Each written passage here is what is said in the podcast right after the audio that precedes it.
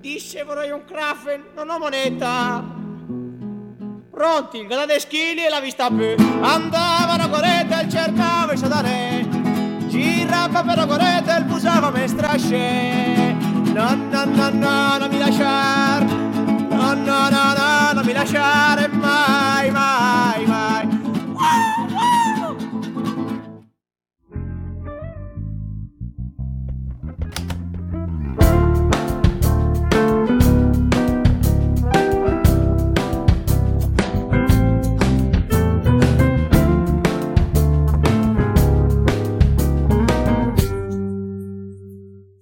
Cosa c'entra Rogoredo con un gioco di carte?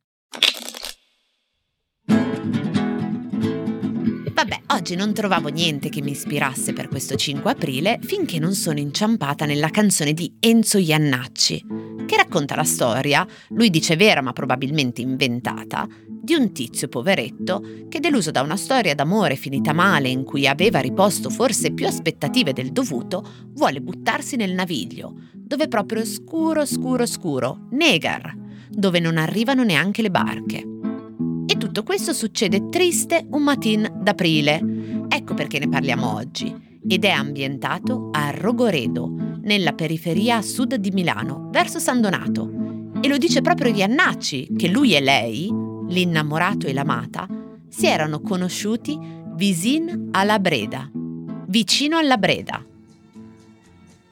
La Breda, in origine SIEB, Società Italiana Ernesto Breda, era una fabbrica metallurgica fondata a Milano nel 1886 da un ingegnere padovano, Ernesto Breda appunto, che aveva rilevato una piccola azienda metalmeccanica che aveva sede sul naviglio della Martesana, con le sue 630 macchine.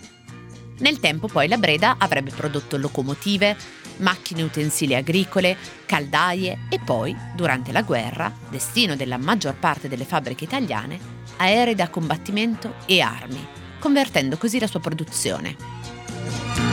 E allora io quasi quasi prendo il treno e vengo, vengo da te.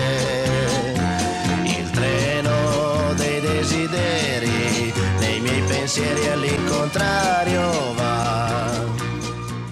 Tra le varie cose, la Breda per me è memorabile soprattutto per questo. Per il treno delle ferrovie italiane progettato alla fine degli anni 40 che sfreccia a 160 km orari già nel 1953.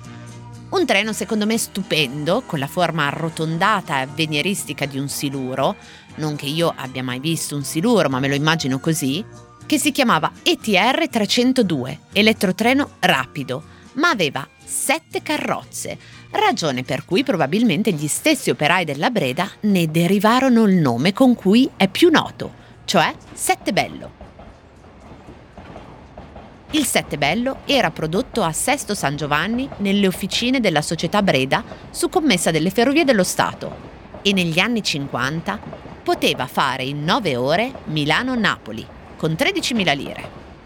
Sulla fiancata del treno campeggiava appunto il nome Sette Bello e il suo logo, rappresentato con delle carte da gioco, perché Sette Bello, ecco cosa c'entra, corrisponde alla carta migliore del gioco della scopa, cioè al 7 di denari.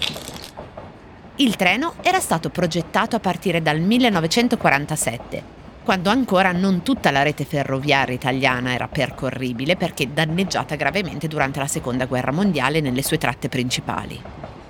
L'idea era quella di costruire il treno più moderno che avesse mai corso sulle strade ferrate e perciò la sua ideazione fu affidata a uno degli architetti più grandi che abbia avuto il nostro paese nel corso del XX secolo, benché in realtà non così conosciuto. Non divenne mai, per intenderci, un archistar e si chiamava Giulio Minoletti.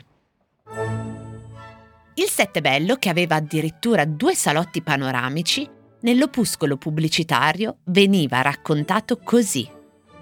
Tutto nel compartimento è stato studiato per dare all'ambiente un carattere di elegante intimità. Pareti rivestiti in vinilpelle grigio chiaro, divani e poltroncini ricoperte in panno azzurro, cielo in crema chiaro, tendaggi in tessuto ramie azzurro e grigio, pavimento ricoperto da uno spesso tappeto in lana color nocciola, illuminazione a fluorescenza con intensità più che tripla del normale entro canali in plexiglass lavorato, cassonetti per piccole valigie o indumenti, nascosti dietro un'artistica opera pittorica originale. Gli interni, in effetti, li aveva disegnati con Minoletti un altro architetto, questa volta ben più noto, che si chiamava Gio Ponti, di cui abbiamo detto proprio ieri nel Cosa c'entra sul grattacielo Pirelli, insieme all'architetto Pagano. Interni così belli e importanti che sono stati donati niente meno che al MoMA di New York. Perché in fondo perché mai tenerci le cose belle che abbiamo? Quindi nel 2016 Ferrovie dello Stato ha deciso finalmente presso le officine di Voghera di trasferire e restaurare e ammodernare l'ultimo esemplare del Settebello rimasto in Italia, che era stato abbandonato sui binari di Falconara Marittima Ancona. La concezione e la costruzione di questo treno italiano hanno creato un modello sicuramente non inferiore a nessun altro europeo o nordamericano. La silenziosità, il molleggio, l'aria condizionata e tutta la parte meccanica sono perfetti. Ringraziamo l'Archivio Nazionale Cinema d'Impresa per questa chicca dal film di Romolo Marcellini Il treno del sole, con cui ci salutiamo e ci diamo appuntamento domani per un nuovo Cosa c'entra.